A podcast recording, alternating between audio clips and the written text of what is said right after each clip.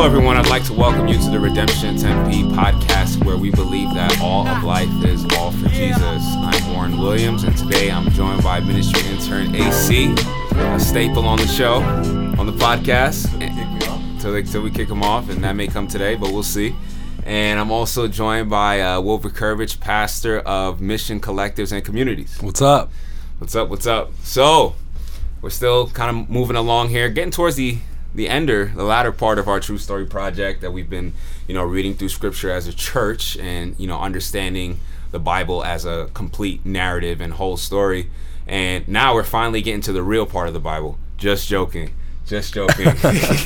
Just joking. But you know what? I'm kind of joking, but I'm also kind of half joking because, you know, we'll get into that and, you know, how sometimes we can kind of overlook, you know, the the the, the parts that we've gone through already, um, you know, the Old Testament. But hopefully, if you've been, you know, keeping up, that you see how it's so important that we understand it and, uh, you know, place it in its, in its proper context. Hmm. But but today we'll be getting into Matthew, uh, Matthew 28 specifically.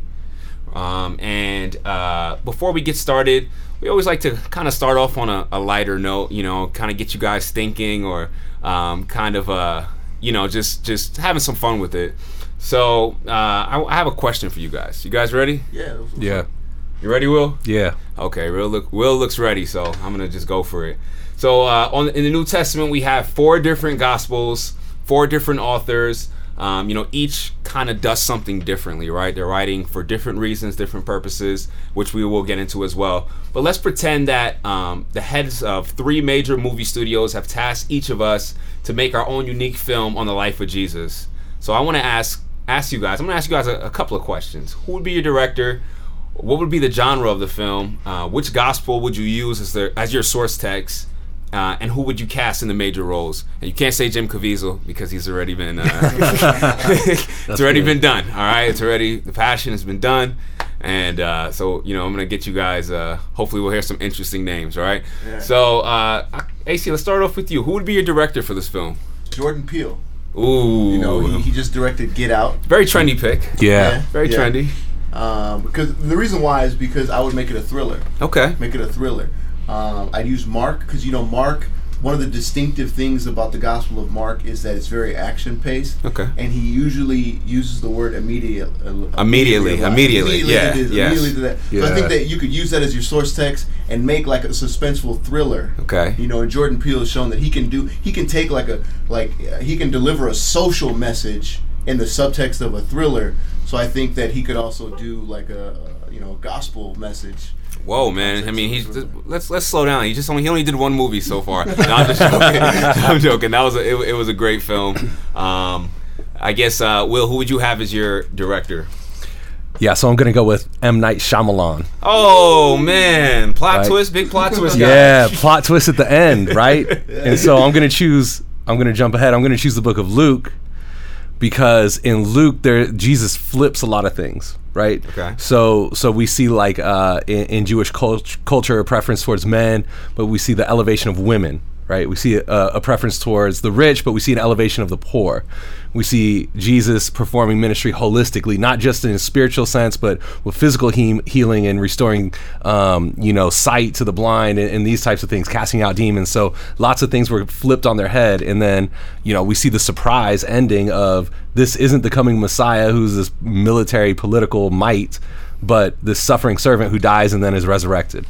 I guess I would go with like a Scorsese, Martin, you know, Martin Scorsese. You know, I feel like he he has a a, a, a good storytelling ability in his movies. You know, it takes this like a, a good pace and very detailed. Mm. And you know, as I read through the Gospels, I see like a story being built. And I think he would really bring out all those uh, elements. So, um, so kind of the next question I had is like, what would be the genre? So, I guess I'll start it off. I just you know, as I see it as like a story, um, definitely something slower pace to capture like the details and the emotions. I don't know where that would exactly maybe like a mm. drama. I guess mm-hmm. that, that would kind of fit into. And Scorsese yeah. has done that. Yeah, yeah. yeah. You know, like his movie Silence. Exactly. pretty slow pace. Slow pace. explores these themes. Right, right, yeah. right, and capturing like all those interactions and you know the eating and all everything like that. So that would be my pick for genre. Uh, Will, what what genre of film would you uh, would you uh, use to tell the gospel story? Uh, probably drama as well. Okay. I think being able to yeah, to see lives change as the story progresses would be is, is a very helpful would be a very helpful tool. What about you, AC? Yeah, thriller, man. It'd be, Thriller? It'd be, it'd be a thriller, yeah. I can see that. You know, there's it's definitely a, a action-packed story, right? Yeah. It's definitely a lot of action in there. So, um, which gospel would you would you use as your source text, AC? I use Mark. Like Mark? I said, because of the immediately thing, so Right. it's very like action oriented. Gotcha. What about you, Will? Luke with the the flipping of expected social norms. Yeah, you kind of touched on that too. I guess I I I probably uh piggyback off UAC and go with Mark. Mark. You know, immediately text like you know Yeah. he was taken here immediately by the Spirit. Like you know, it's it's Yeah. like, it, it moves. But if you're doing a Yeah. slow paced thing, man, like and Scorsese always has a unique take. Maybe John might be something. Yeah, that's true too. You know. Yeah, yeah. Maybe maybe that'd be a better option for the movie I'm looking to make. Hey, what about this? Because John is very poetic and creative. What about a Tim Burton take on John? Wow, Hey. wow. It will definitely be a lot of fantastical elements. Yeah. no Johnny Depp. no, Johnny Depp. Okay, uh, and so who would you guys cast as uh, major roles? And you can just kind of, if you have anyone specific in mind for maybe Jesus or a disciple, you know, it can be. So Anyone. the thing with like um, that Jordan Peele did really well with Get Out Mm-hmm. was uh, kind of twist things a little bit, you know, make you think. And I think that um, if we really wanted to feel the the story and the way that the first century hearers would feel it. Um, I think that we have to step away from our familiarity with the gospel. What I mean by that is like Judas, for example. Mm-hmm. We know he's the bad guy going in, so we would tend to cast like Steve Buscemi or some weird person Yeah. that would be like, Nice. oh, that's the. But no, I would actually want to cast the roles to where it would kind of shape people's categories a little bit. So for like Judas, I would pick uh, Aziz, Aziz Ansari. Because you would never expect him to be Judas. He would be like the favorite person in the group cracking jokes. And so when everybody's like, Lord, is it I? Is it I? Nobody would be like, oh, it's Aziz. You know, Right, nobody right, would know. right. And Everybody would be shocked, like, what? It's him? You know? And I- for Jesus, I would pick Dev Patel. That's the dude off of Slumdog Millionaire. Okay, Because okay. he just seems like just a, uh, like a regular dude. He doesn't. There's nothing like, you know, he's not like this Christian Bale superhero looking Right, person. right. He's just a regular dude. You know. Well, I, I would have picked Christian Bale for Jesus. I'm just I'm a Christian Bale fan to be honest. Uh, I, I loved his role as the, the Dark Knight, and you know how he brought that character to life. Just a off topic story. I did see Aziz Ansari once in New York City. Yeah? and I was like, "Hey, Aziz," and the guy just ran away. He ran. He ran into like some under under underground bar. So, you know, interesting story. Off topic completely, but yeah, that was my brief interaction with Aziz sorry, But Will, do you have any characters or, or actors? Current No, I, just, I have a question though. Sure. You, you're going to choose white Christian Bale to play Middle Eastern Jesus? That's what I'm saying. Yo, why I that's true, man. Patel. You know what? You know what? At least That's Dev true. Patel's Indian. Yeah, you that's know what true. I mean? So Wow, man. Wow. You see that? Hey, I'm not trying to call you out on the podcast, yeah, man. yeah, Sorry I about did, that. He did call me out a little bit there, but you know, it's it's all good. You know what? I'll switch it to Denzel, man. He's a bad dude. Yeah, Denzel. Hell. hey, I would try to choose. You know, like um, you hear these stories in movies, like with Blindside, they just found this random dude to Yeah. play the main character, right? Like an unknown. I think if you could do that. Um, with like an unknown Middle Eastern actor that isn't familiar, I think that would be that would be uh, accurate. So, the unknown actor is who I'm choosing to cast. I like that. That'd be good. I like that. And Will, I'll definitely get you back for uh, calling me out there. yeah, I know you will. I know. we're moving on, just moving on along here. So you know, we're approaching the Gospels. We have Matthew, Mark, Luke, John, and uh, you know, I really want to get into just how like we approach these, uh, you know, these books of the Bible because I think um, we have the uh, uh, propensity to maybe read them kind of like a, bio- a biography. So I kind of want to get into like why are th- why are there four gospels? Um, how and how do we answer skeptics uh, who say we should not trust them as like historical accounts because accounts because they they may contradict um, the, each other in certain parts. They see.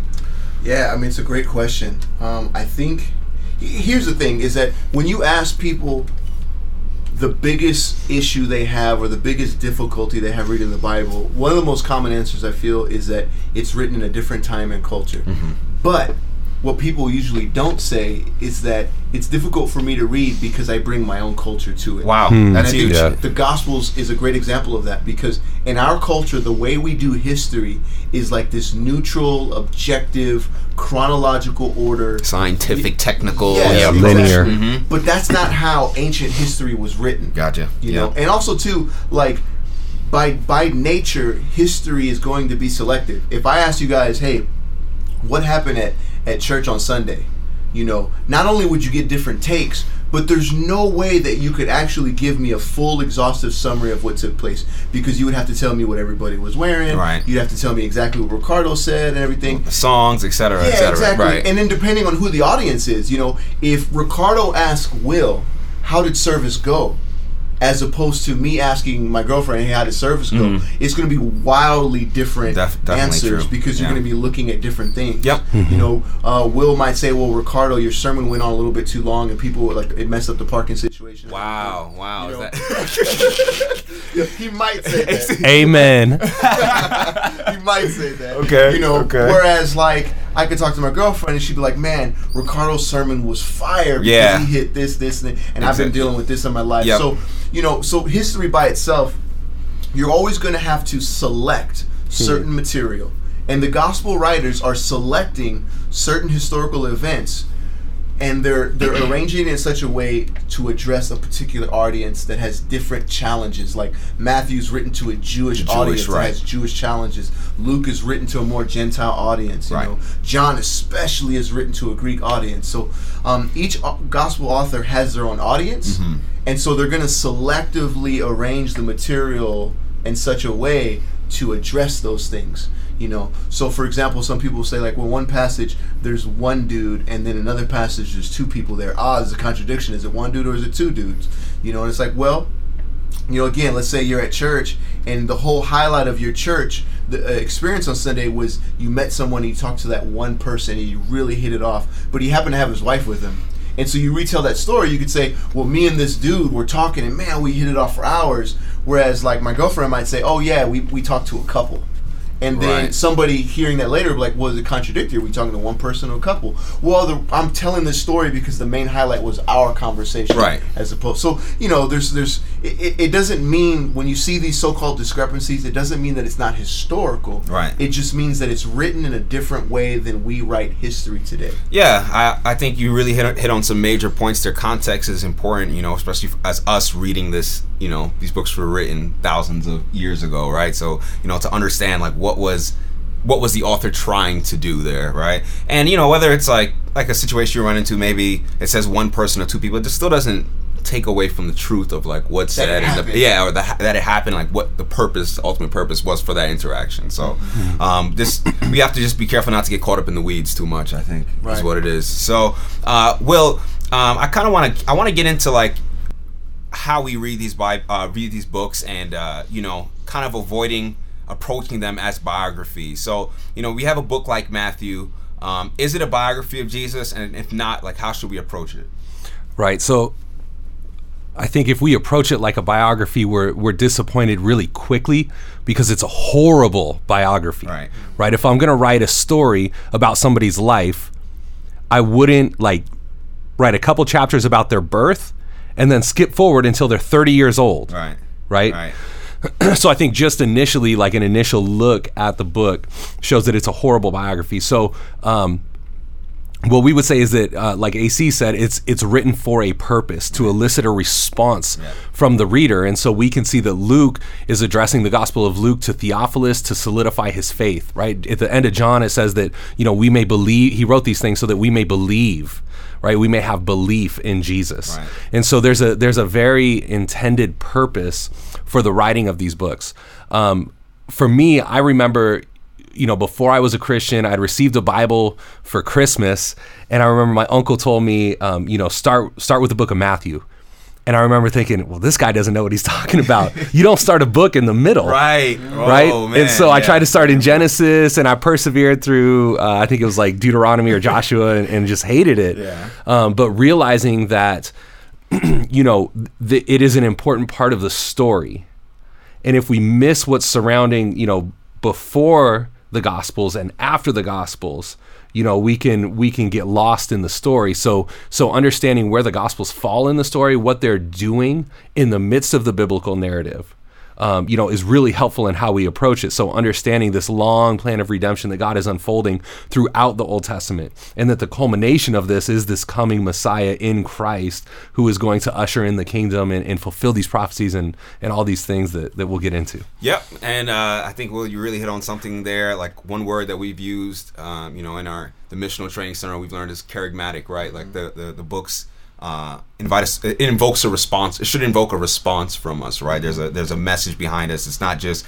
we're reading a history book. It's calling us to respond, you know, in light of what's going on. So Absolutely. Um, and I also think you really kind of uh, uh, touched on the dangers of you know reading, you know, the New Testament disconnected from the Old Testament, you know, and and just kind of starting in the middle of the story and you know trying to make sense of it. You really have to kind of go to the beginning. I think that's that's really what we've been trying to just encourage people as we've been going through. That's why we've been going through this this true story project, right? So, um, you know, AC, how does Matthew present Jesus as the continuation and uh, the fulfillment of the Old Testament story? So, how does it all tie together? Yeah, so Matthew's writing to this community of Jewish believers, and they're wrestling with this man because their faith and their identity and their culture has been the same for like a thousand years. And now all of a sudden, and also too, they've gotten in a lot of trouble for idolatry, right? So they know that. So it's ingrained deeply within them that God is one, there's only one God, and he's not you can't make images or statues or anything like that. And then here comes along this dude, a regular guy, saying that he's God in the flesh Right. um, and that um, redemptive history is moving in a direction that they did not anticipate. So a lot of the Jewish community is going to be thinking like, well, what does this mean for our Jewish identity? How is he our Messiah, and so on and so forth. And so I think some of the ways that Matthew presents Jesus as a continuation of the fulfillment of the Old Testament story is that number one, he begins with the genealogy, you know, and he begins with uh, with Abraham Right. you know and so when you again when you look at genesis abraham signifies the start of god being on mission to reconcile all things to himself and not only doing that but partnering with a chosen people. You know so all the jewish people trace their lineage back to abraham because that's like that's when the mission kicks off. That's when they become distinct from every other nation and people group on the earth. Um, and so what what Matthew does is he connects Jesus all the way to Abraham, saying number one, like this is still part of the same story, part of the same agenda that God has, but just going in a different direction. You have the Sermon on the Mount where Jesus talks a lot about the law and he says I didn't come to abolish it but to fulfill it. Right. And then he even intensifies, internalizes and really raises the bar on what the law meant. So, you know, Matthew is showing that Jesus is not this dude who came along and said, you ain't got to worry about the law anymore. But actually, Matthew's saying that Jesus is the fulfillment of that law, you know, and he raises the bar ethically for his followers. Um, and and the, the big thing too, and all the gospel writers do this, is that we talked about this before in a previous podcast that Daniel chapter seven really, really laid the the foundation for the messianic expectations that Right. people had. They were waiting for someone like the Son of Man to uh, remove all these oppressive Oppression, human right. governments hmm. and Right. inaugurate this kingdom that would fill up the entire earth. And so, what Matthew and all the gospel writers are trying to do is show that Jesus is that Son of Man. In fact, that's one of the Jesus' favorite titles is Son, Son of of Man. Man, right. You know, mm-hmm. and so he takes that title on himself to show that he is the fulfillment. That God created everything good. The fall impacted all of creation. God began a mission to renew all of creation using Israel as his partner. Israel failed completely in that, but Jesus fulfills Israel's part perfectly.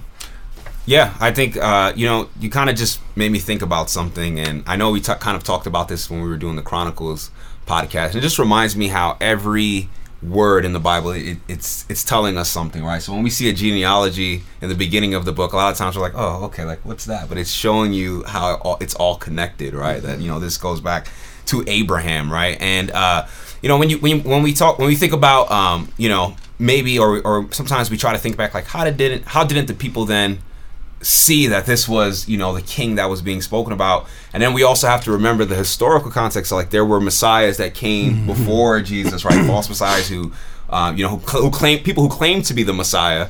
And uh, you know they were they, they started revolts or rebellions, and they were pretty pretty much quelled pretty quickly, right? Or you know, relatively quickly. And so you have Jesus coming again, and almost I guess sometimes maybe some of the people are like, oh, here come you know, here's another one, like you know what I mean? So AC, like, how can you? Or can you tell us like what are what were some of the expectations uh, you know of the coming kingdom and how did Jesus challenge those expectations in the book? Yeah, so they're expecting number one for it to come all at once. You know, for the kingdom to come in its entirety and the whole world to be changed. Jesus comes along and says the kingdom of God is at hand. Or in, in Matthew, he says the kingdom of heaven Right. um, is at hand. Same thing. Just that Jewish people were kind of eh, about saying the word God, so Jesus said kingdom of heaven. Right.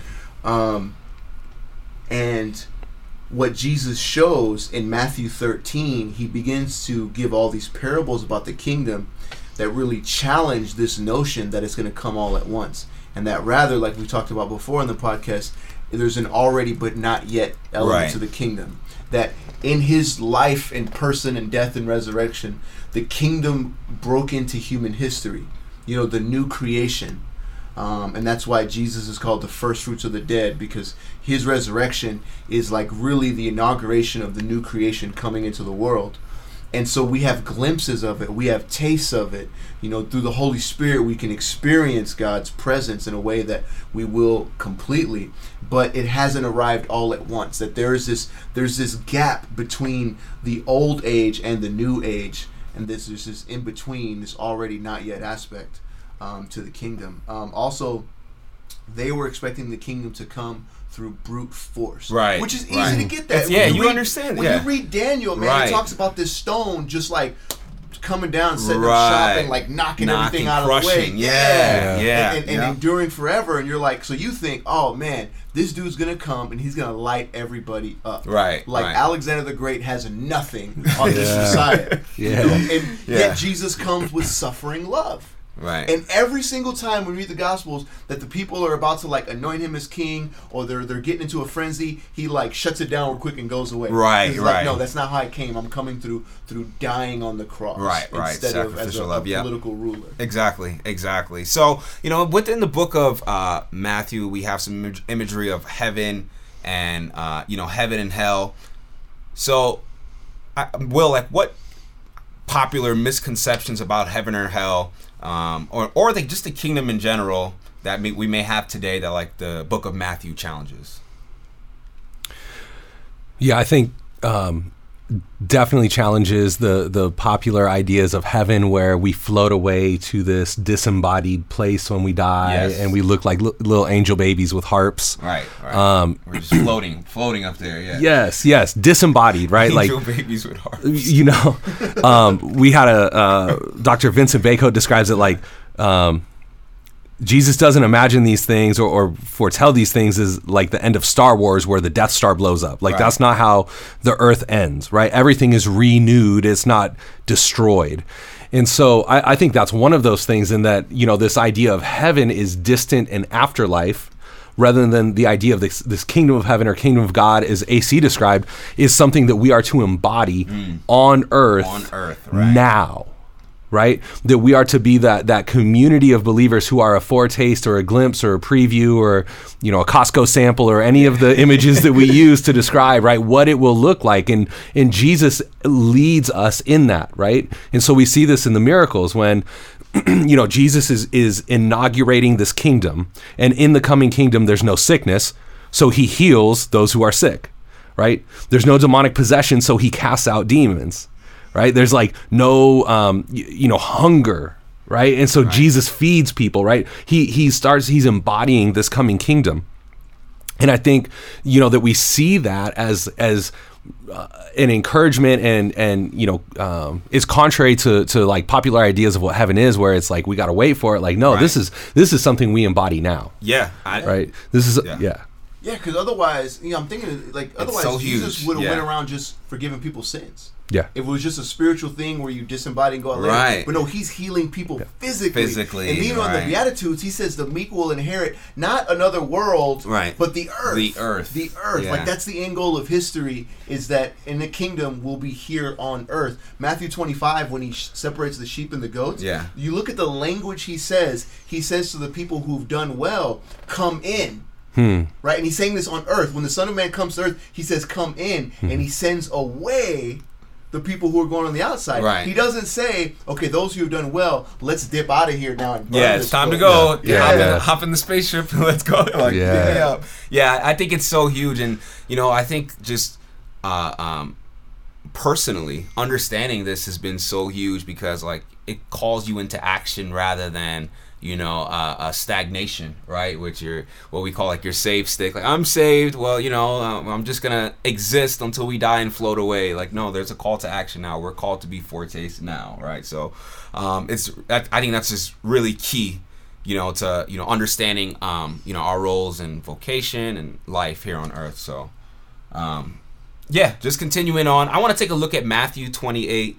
Um, I'm not going to read through the whole passage. You know, we, we, we what we see going on here, we see the resurrection. Um, uh, Mary Magdalene is going, you know, goes to the tomb. She looks to prepare or you know look for the body of, of Christ, and he's not there. You know, she's told that he's risen, right? And um, we see uh, uh, uh, uh, you know the, the the guards or you know the, the elders and chief priests trying to concoct a, a story that you know his body's been stolen because you know they know that this will definitely disrupt you know cause some disruption um, in their society. And also towards the end i'll read the great commission because I, I think this has really been you know part of our christian culture it's been a um, you know a means to send out missionaries and you know to send out uh, of people across the world or um, you know wherever they may be sent. Um, now it says uh, I'm, re- I'm going to read from verses 16 through 20 now the 11 disciples went to galilee to the mountain to which jesus had directed them and when they saw him they worshipped him but some doubted. And jesus came and said to them all authority in heaven and earth has been given to me. Go therefore and make disciples of all nations uh, baptizing them in the name of the Father, of the Son, and of the Holy Spirit, teaching them to observe all that I've commanded you, and behold, I am with you always to the end. So that is what is commonly referred to or uh, as as the Great Commission, right? And so um, you know we see this passage, and I think we have the tendency to to to read maybe a couple words here and there and create our own uh, you know theology, I guess, of what it means to to be sent, right? We may stop some some of us just stop at the go part, right? You know, just go go. So um, I want to get a, I want to help you know people to get a better understanding of this. So like, there's been a lot of debate on you know what do we call this this chapter. Some people some people call it the Great Commission. Others call it the Disciples' Mandate. AC, can you tell us like what is Jesus commanding us in this chapter? So, um, you know, he's using the imagery from Daniel 7. All authority has been given to me. Right. That's exactly what it says in Daniel 7. And so you got to think the disciples are like, all right, bet. So you had to die and do the resurrection thing, but now we can crush the Romans. Right. All authority has been given. So what are we going to do with this authority? But he doesn't turn around and say, so pick up swords and... you know, Right, right. Go no. to get ready for battle. yeah, he says, uh, you know, go and make disciples, and in in the verb tense, um, the the imperative there or the command is to make disciples. All the other verbs are kind of I forget what the word's called, indicative, or I'm not sure what it's called. but, Yeah. um, the the main command there is to make disciples, and so it, it could read as you are going into the world, make disciples, teaching, baptizing, um, and what you see in all of Matthew is Matthew really takes this really common relationship that they would have known then, which is this disciple rabbi relationship, Right. and he and Jesus reshapes it. So like in Judaism, rabbis didn't go around asking for disciples. They would go and apply. Like we apply to go to a school or something. They would apply to go and sit under this rabbi for a while. And it would be centered around the law. So the rabbi and the disciples would sit around and talk about, you know, what the law means and how it applies to life. Um, and then there would be this transitional period where some disciples would go on to become rabbis. Um, and they're um, they're looking for the end. So as they're reading the, the, the law, the Torah, they're, they're anticipating the end. They're anticipating the kingdom, and so on and so forth. That whole paradigm, Jesus completely switches. Right. So now, instead of being centered on the Torah, on the law, it's centered on Jesus. They're calling him Lord. They're not calling him Rabbi. Right. Except for one Except dude. one, yeah, One dude ain't calls him Rabbi, Yes, yes, that's Judas, Judas. Judas, Because right, he doesn't get it. right, But everyone else calls him Lord because it's like we're not sitting around talking about the law, we're talking about Jesus. Right. It revolves around him. And also, um, they're part of the end. Instead of looking forward to the end, now they're part of the end where the kingdom is coming into the world. Um, and also that they're they're not really students there to learn, they're servants. You know, they see Jesus Lord and and their whole mentality as a disciple is to is to serve as opposed to the disciple and the other paradigm is they're there to learn. Right, They're there to right. learn. Um, and then also too like the, the disciples could like they could graduate to become rabbis but in this sense you never you never graduate you never from being a graduate. disciple Right, You know, right. even if you're a pastor or a deacon an elder Whatever, whatever, yeah. yeah you never get to this point where you're no longer a disciple Well, you've arrived. You've yeah. arrived, yeah. You graduated, yeah. Yeah, and now that's you're good. accumulating Yeah. your own disciples. Right. No, you're always a disciple. Right. You're always a servant. You're always learning. You're always centered around around Christ. And so I think what Matthew 28 is doing, Jesus is trying to say now, go and form communities of making disciples. Yeah, that's that's excellent, and uh, I think it's just it, it'll help us. I think uh, approach you know mission or how we live missionally a lot better. You know, understanding what this uh, you know what the scripture is calling us. How how it, what are the implications of the scripture? So, um, one thing, another uh, area that Matthew kind of or touches on that um, I I guess a lot of people would say that you know this is a, a, a topic that's mostly found in James, but you know Matthew kind of talks about obedience, right, and how it defines our community of faith. So, Will, can you kind of talk on um, you know what does Matthew have to say about obedience and what are the implications for us today? Yeah, I'd rather not because it's really scary and convicting. but um, I, I've realized that I've realized that I have learned my faith to a large extent growing up through the eyes of Paul Yes. and historically through the Reformation and a reaction against good works. And so now we absolutely believe and affirm, you know, we are saved by grace, Grace, alone, through mm-hmm. faith alone, in Christ alone, right? We affirm these things and we believe them deeply to our core. But we also understand that, as with anything, when it's taken too far, there can be areas that are problematic. Okay. Now, I'm not saying heresy, but what I'm saying is for a lot of people, there can be this idea that, like, well, I, I'm saved by grace alone. All of my works are filthy rags before the Lord. So basically, what that means is I believe in Jesus, I get out of hell free, and I can do whatever I want. Right. Right. Right. Right. And so when we approach this gospel, Jesus doesn't say any of that, right? No. Jesus says these really, really scary things like, if you did good things to poor and vulnerable, pe- vulnerable people around you, you did those for me and you're welcomed into heaven. And if you didn't, you can go to hell. right and so and so we're left struggling with this because there is the reality of, of ephesians 2 8 and 9 and i think one of the things that helps is um, uh, there's an author who describes it as like we are saved by grace for good works right? So we're not saved by these good works but we see jesus continually throughout not only matthew but the gospel saying like hey what you see me do you go and do Right, right? Right. in in in serving the most vulnerable and coming on alongside the disenfranchised and working towards not only you know spiritual gain and spiritual growth but also you know economic flourishing um you know physical restoration you know all of these the holistic aspect um, of this. You see jesus in the sermon on the mount you know like ac described beautifully like raising the bar. So it's not just hey great you didn't cheat on your wife today Right. but did you commit lust? Yes. right? Yes. hey good job. You didn't murder someone right? Like how low is that bar? I made it through today and i didn't murder someone right? Like I, I can do that Yeah, right? yeah, yeah, but jesus yeah. says well did you call anyone a fool? Did you have any Right. anger or hatred, yes, you know towards yeah, them in your heart? And so it's not that he's erasing this law.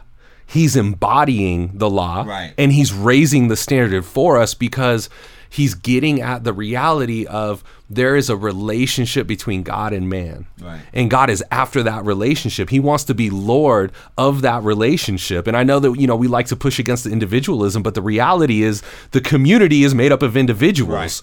who need to choose to bow in obedience to the Lordship of Christ. And, and, and Jesus calls us to that and he embodies it throughout this gospel in these very, you know, scary ways as we realize that we have sin and that we do fall short, which, you know, hopefully we follow the example of so many many people who are caught in sin throughout the Gospels and throw themselves at the feet of Jesus, Yeah. and worship Him. Yes, yes, and uh, like you said, like Jesus didn't. Like grace isn't just now, uh, you know, get out of jail. Oh, well, I say grace is not an excuse for us to just kick our feet up and you know and and not do anything, right, or to sin, Yeah, you know, yeah. endlessly. Um, Or, or and I want to add Yeah, this real yeah, quick. sure. Or it's not. It's also not just I'm saved. Now I get to chill. right, exactly. Yeah, right? Yeah, I'm yeah. saved and the world is evil, so I create my holy huddle of be- people who are like-minded and you know would never say potty words like I would or Right. whatever, right? But no, there's this call like in Matthew 28 of going out and embodying Going. this. Exactly. I, I think a good example of that is in the movie The Matrix. Hmm. So Ooh. here's Neo, right? He's saved in a sense. He was enslaved to a to a to a foreign entity, to the technology Mm-hmm. and robots and stuff.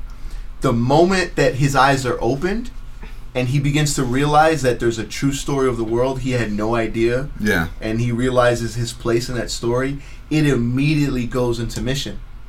It's not this point where it's like, cool, now I know that the world really sucks and like there's robots that suck Yeah. the life out of us. Yeah. Cool, I think I'll go to Starbucks. now. Right, right. Yeah. You I'm know? good. I know. Yeah, like, good luck, know, guys. Yeah, Like, let me no. let me go to my corner of Yeah. the universe where the robots aren't that bad and just kind of make a good life for myself. Right. Now that I know the truth and I've been converted and, and everything, no, he's like now it, it necessitates Right. that I be involved in this mission to restore humanity.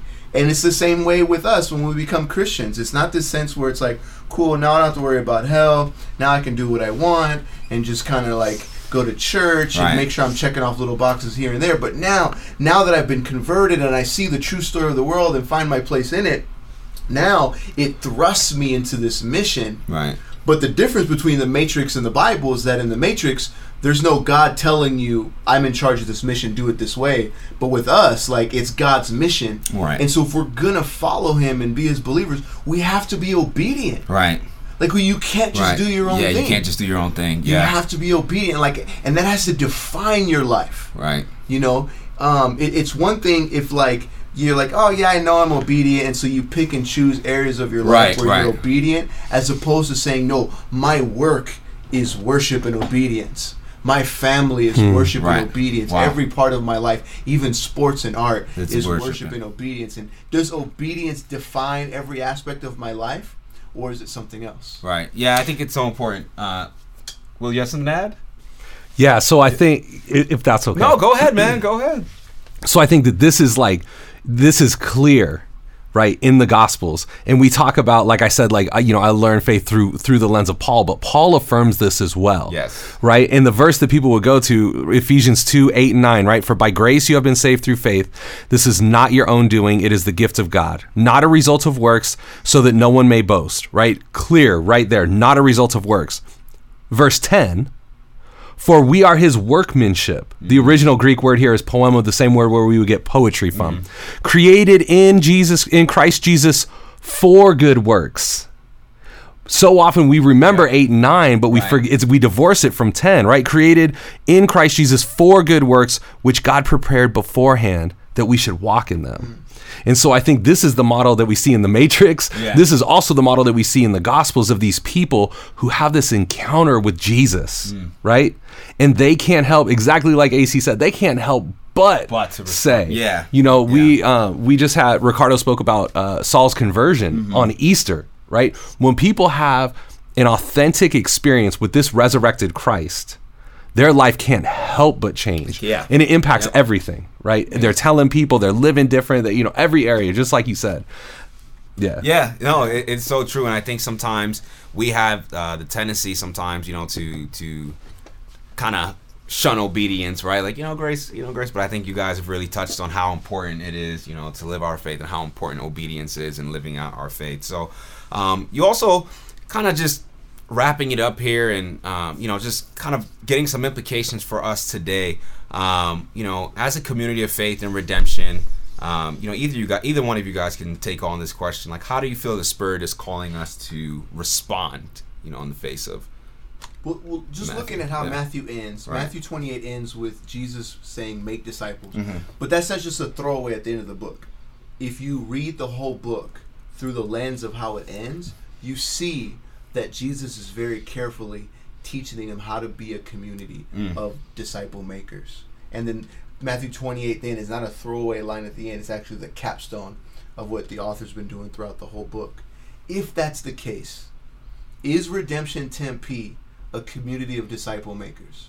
Hmm. You know, and so questions I would ask because you start thinking, well, I don't know, are we? I mean, we, we listen to the Bible. I'm, I'm Right. listening to this podcast right, Right. now. You know, um, I, I would ask questions like, are you going to an RC? Mm, Are you committed? And if so, what does your RC look like? right.